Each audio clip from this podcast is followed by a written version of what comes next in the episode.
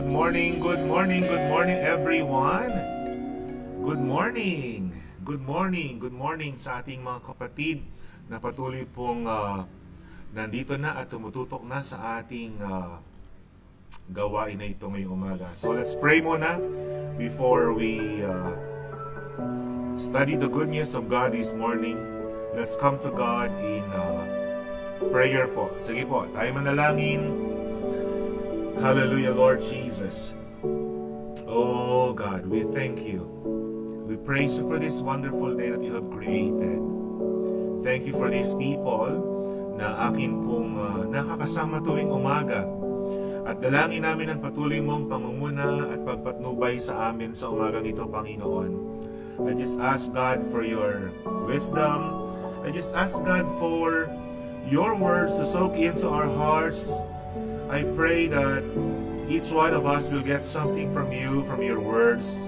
Prepare our hearts, Lord. Prepare our hearts. Thank you for your goodness today. Thank you for loving us. And thank you for working in us, Father. Lord, I pray that the Holy Spirit will touch each heart this morning. Help us learn something from you, O God. I commit unto you this broadcast, Father. I commit unto you um, each one.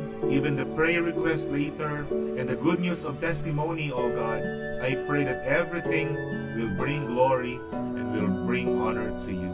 Maraming maraming salamat po sa patuloy na pagtatapat mo at pagkilos mo sa buhay ng bawat isa sa amin. Purihin ka, dakilang Diyos. Sa inyo lamang ang pinakamataas na papuri at pagsamba sa umagang ito, Panginoon. Purihin ka po. In Jesus' name, lahat po'y magsabi na, Amen. Amen. Amen. Good morning, Kuya June Mark Bartolo. Good morning, Kuya Johnny. Yan po, salamat sa Diyos sa pagising niya sa atin sa panibagong araw. At alam ko po na ang Panginoon ay may nakalaan na naman, may nakahandang uh, bagay sa bawat isa. Pero bago ang lahat ng iyon, umpisahan ang araw na tayo'y makarinig ng mabuting balita o ng good news na nagmumula sa ating Panginoon. So for today's good news, ang ating pag-uusapan po ay mula sa um, Esther chapter four. Kahapon po ay ating inumpisahan or pinag-usapan yung uh, Esther chapter three, which we talk about Haman. Pero ngayong umaga, let's talk about the word decision. Yan, pakitype nga po sa inyong mga dyan sa comment box po natin. Decision. This is Esther chapter four. And uh, during that time in the empire po, um, perhaps merong fifteen million Jews scattered throughout the Persian Empire. But because of Haman's enmity and the king's stupidity, alam niyo talagang lahat ay appointed to die. No? Um, dahil gusto ni Haman mamatay lahat ng mga Hudyo. Unless na tumakas tong mga tao po na ito. Pero saan naman sila pupunta? Kasi even Israel during that time ay uh, ruled or under by uh, King Ahasuerus. Yung kanilang uh, sakop ay from India to Ethiopia during that time.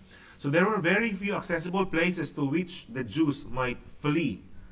So in the empire, the response of Haman's decree were varied. Haman and the king completely ignored the plight of the Jews. Nakaupo lang sila, nagpipiesta sila nitong hari at itong si Haman. But sa other side po, sa Susa, ay sobrang yung mga Hudyo ay sobrang takot at takot na kasi talagang any moment pwede na po silang uh, ipapatay, no? Nitong si si Haman. But we thank God for this one particular man na he did everything, no, para hindi hindi mangyari yung uh, dapat na mangyari sa mga sa mga Hudyo. At yun po ay si Mordecai. Mordecai was able to do anything about the peril and he immediately began to act. What did uh, Mordecai do upang hindi matuloy yung kanilang uh, yung pagpatay po sa kanilang lahi sa sa mga Hudyo? Una, ang ginawa ni Mordecai, he expressed his concern. That's in chapter four, verse one to verse three. Ipinahayag niya yung kanyang concern. Ano po yung kanyang concern from verse one to verse three? Sabi, when Mordecai learned of all that had been done, he tore his clothes, put on sackcloth and ashes, and went out into the city wailing loudly and bitterly. But he went only as far as the king's gate, because no one clothed in sackcloth was allowed to enter it. In verse three, in every province to which the edict and order of the king came, there was great mourning among the Jews, with fasting, weeping, and wailing. Many lay in sackcloth and ashes. So that's that's the way um, Mordecai expressed himself nung malaman niya yung plano ni Haman para i-execute or annihilate itong mga Hudyo. Tanda ng mal malalim na, na ano ba yun? Hindi naman pagsisisi kasi um, hindi naman kasalanan niya or what, kundi yung, yung pakikidalamhati, yung, yung pagdadalamhati, I mean, para sa kanyang mga kababayan at mismo siya, kasi siya ay isang um, Hudyo. Ano po? So yun yung, yun yung kanyang pag-express. At hanggang gate lang siya kasi no one ang pwedeng makarating doon sa loob ng um, palasyo, no? He ended up his mournful pilgrimage doon sa gate, which was the commercial and legal hub of the city, a combination of marketplace and courtroom.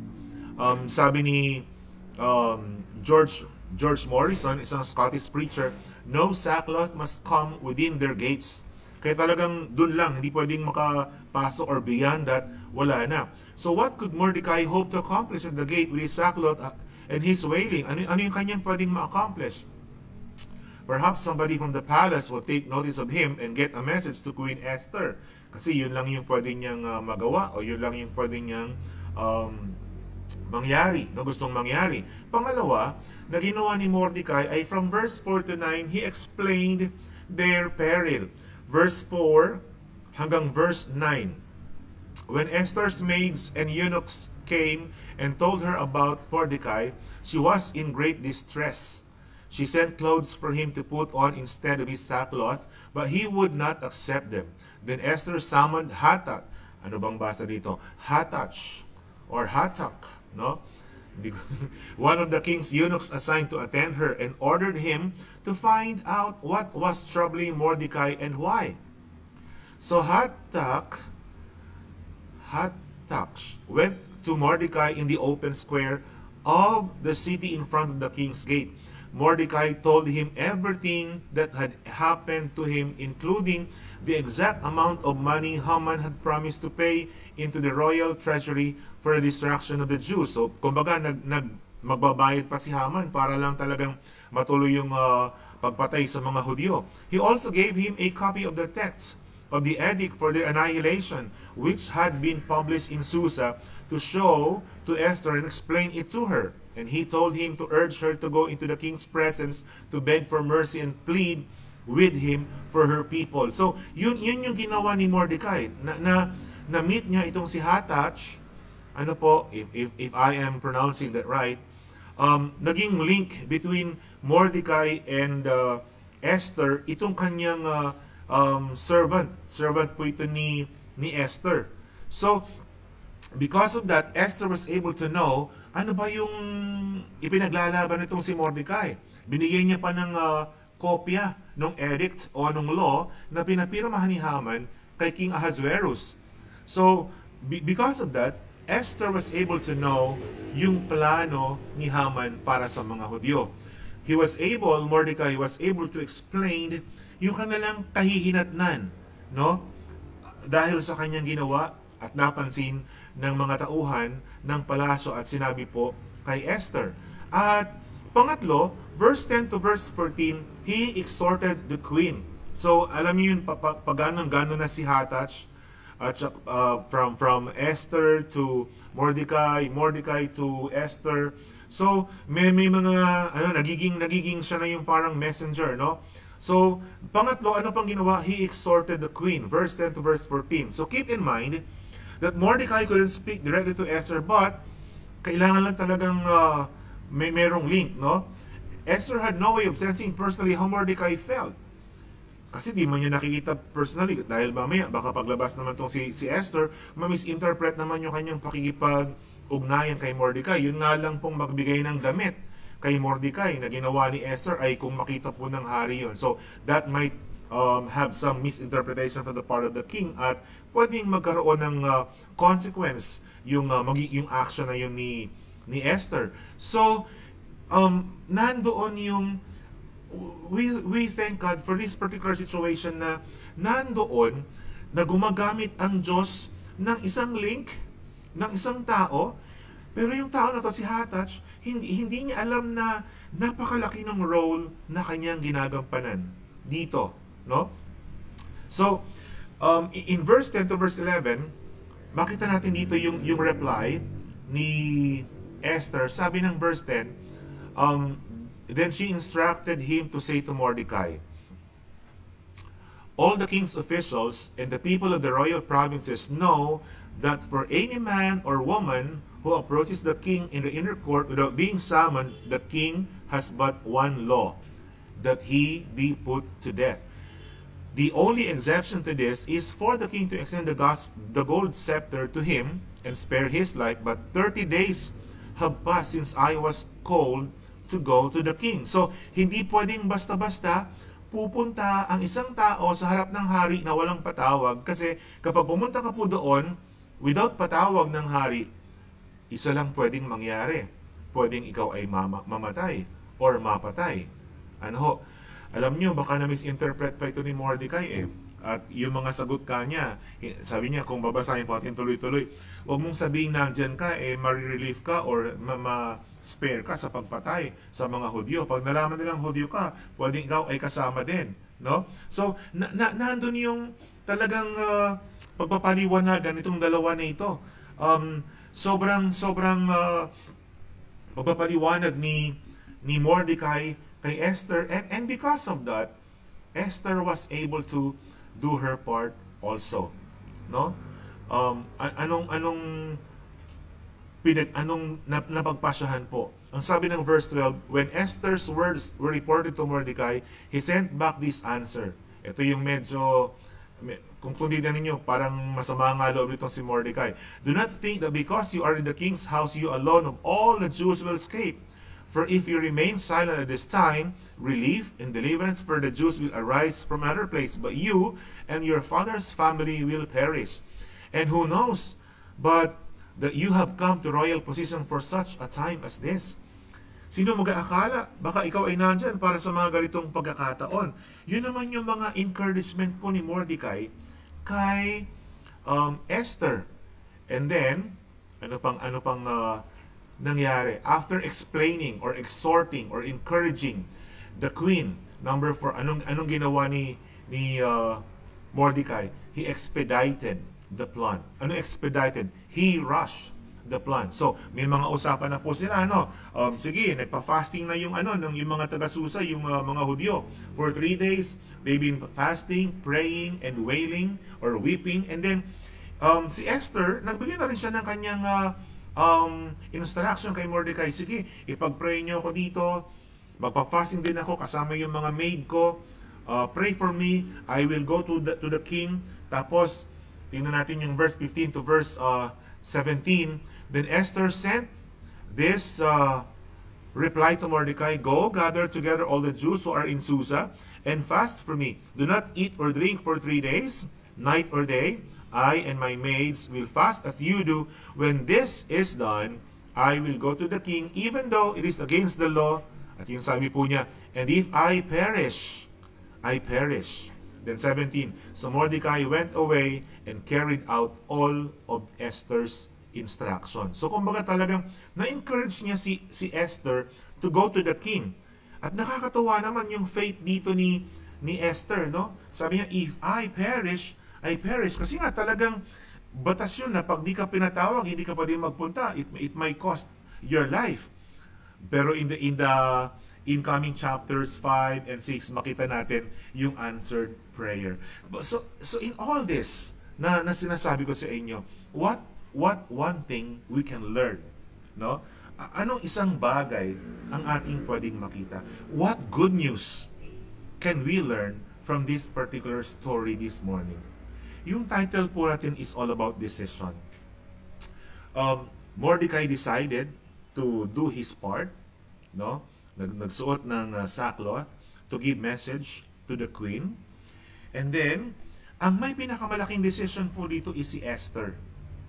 Na na talagang it, it, it's against the law to go to the king, but he decided in spite, no, in spite na hindi karapat-dapat na magpunta kasi di man pinapatawag. So napakalaking bagay on the part of Esther to make her decision. No?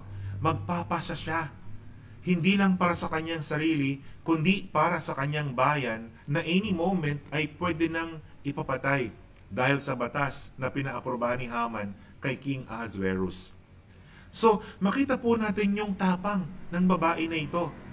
No? Makita po natin on, on, her, on her part na yung pagpapasya. Pero sa pagpapasya po niya, anong, anong, anong, anong kaakibat ng kanyang pagpapasya? Merong prayer, merong fasting, not only Not only siya, not only yung maid, but the whole nation of Israel na nandun under sakop nitong uh, Persian Empire na ito, ay in-urge niya or in-encourage niya na mag-pray para sa kanya. Deci decision of what? Decision na mabago yung law na pinirmahan ng hari. Decision na humarap sa hari kahit hindi siya pinapatawag. Decision by faith na sa kanyang pagharap ay matuwa yung hari sa kanya. At ano pong makikita natin? Verse five, uh, chapter five and then chapter six, nagbunga po yung kanyang ginawa. What is the good news for this day? How many of us will make decisions sa araw na ito or in the coming days? Anong kaakibat sa ating mga pagpapasya? Did, did we or you yourself have, has prepared for that particular decision? May mga circle of influence ka ba like Esther, yung kanyang mga maid, yung servants, asking or urging, she urges them to, to pray, to fast also? Or meron bang mga support group, entire Israel, all the Jews, or the church maybe on our part today, you, you've asked them to pray for you, for your decisions? So makita po natin dito na because of the support in prayer, in fasting, hindi po nagkamali si Esther sa kanyang decision, si Queen Esther. Ang isa pa pong nakakamangha sa libro na ito, kanyang babasahin, wala kang makikitang word na God all throughout this book. Kaya nga kinu-question yung kanyang uh, validity kung part ba ito ng salita ng Diyos, kasi no even one single word about God wala kang mababasa po dito. But you can see how God is directing the story. No? You can see how God move on the lives of these people. So, going back to our title, going back to our point this morning, what are some decisions na gagawin mo sa mga panahon nito? Yung decision ba na yan ay back up ng prayer at ng mga tao na malapit sa iyo o kapamilya mo, ka-church mo, praying for you to do that? Sino sa atin yung mga humaharap sa buhay ngayon na talagang, oh, if I perish, I perish? Pero alam niyo dapat, yun, alam niyo nakalooban ng Diyos. Kasi on the part of Esther, talaga namang uh, Um, ang, ang kanyang ipinaglalaban ay yung kaligtasan ng, ng kanyang buong bayan, ng kanyang buong uh, bansa, ng kanyang mga kamag-anak, ng kanyang mga kababayan. No? Maganda yung kanyang ipinaglalaban. And God granted that desire of Esther, that desire of Mordecai. No? That decision to face, though may takot. May mga decision tayo sa buhay, minsan nakakatakot. Ang hirap harapin, but we have to. Alam niyo yung totoong matapang, hindi naman yung talagang sumusugod sa labanan na ora-orada, may dalang ganito. No, yung totoong matapang ay nagpapasya tayo in spite of the fear that we have in our hearts, at the back of our mind, uh, we're thinking we cannot do it, but still we insist, we, we proceed with, with, with the thing that alam natin, yun yung plano, yun yung kalooban ng Panginoon. Tinuloy pa din natin, dumiretso pa din tayo, at nakita natin kung paano kumilos ang Diyos. Sino sa atin ng mga nagpasya na ng mga nakaraan na you didn't even pray for that, no one back up you in prayer, what's the result? Sino naman sa atin yung talagang before making any decisions in all aspects of his or her life, You've asked somebody, you've asked your pastor, you've asked your life group leader, you've asked the whole church, may prayer chain kayo, please pray for me, ganito, ganito, ganito. Then, after you make decisions, you've seen how God move sa iyong uh, decision na ginawa. Yun ba'y, yun ba'y nakabuti sa iyo? Yun ba'y nakabuti sa nakararami? Ayan. I don't know how many of us are facing tough decisions today, tomorrow, in the coming days. But what I am encouraging you, the good news is that God is answering our prayers. God is answering our decisions. God is directing our lives. That's why it's very, very important for all of us to really come to God first before making any decision on our part. Whatever decision is that, big or small, dapat laging naka, naka, naka sangguni sa ating Panginoon. Amen po ba? So, the big thing here for Esther is talagang, uh, sabi dito, from the human point of view, everything was against Esther and the success of her mission. The law was against her because nobody was allowed to interrupt the king. The government was against her, for the decree said that she was to be slain. In one sense, even the fast could be against her, for going three days without food and drink would not necessarily improve her appearance. Kasi syempre, pag three days fasting, talagang um, iba yung magiging uh, beauty niya or physical appearance niya. Pero sabi ng Romans eight thirty-one, but if God be for us, who can be against us? The answer of faith is, nobody can be against us. If we make decisions, back up, of praying, fasting, intense prayer, talagang sinik natin, hinanap natin yung plano, yung kalooban ng Panginoon sa buhay ng bawat sa atin. So today, itinataas ko ang bawat isa sa Panginoon. Ano man yung ating mag magiging pagpapasya ngayon, I encourage all of us, pray, come to God, then seek Um, prayer for your for your brothers, for your sisters, for the church. Nang sa ganun, patuloy na maging malakas yung ating mga magiging pagpapasya at alam natin guided, directed tayo ng ating Panginoon. Amen po ba? Anong pagpapasya na gawin mo ngayong araw at sa mga araw darating, idulog natin sa Panginoon. Tayo mo ko, tayo manalangin. Hallelujah, Lord Jesus.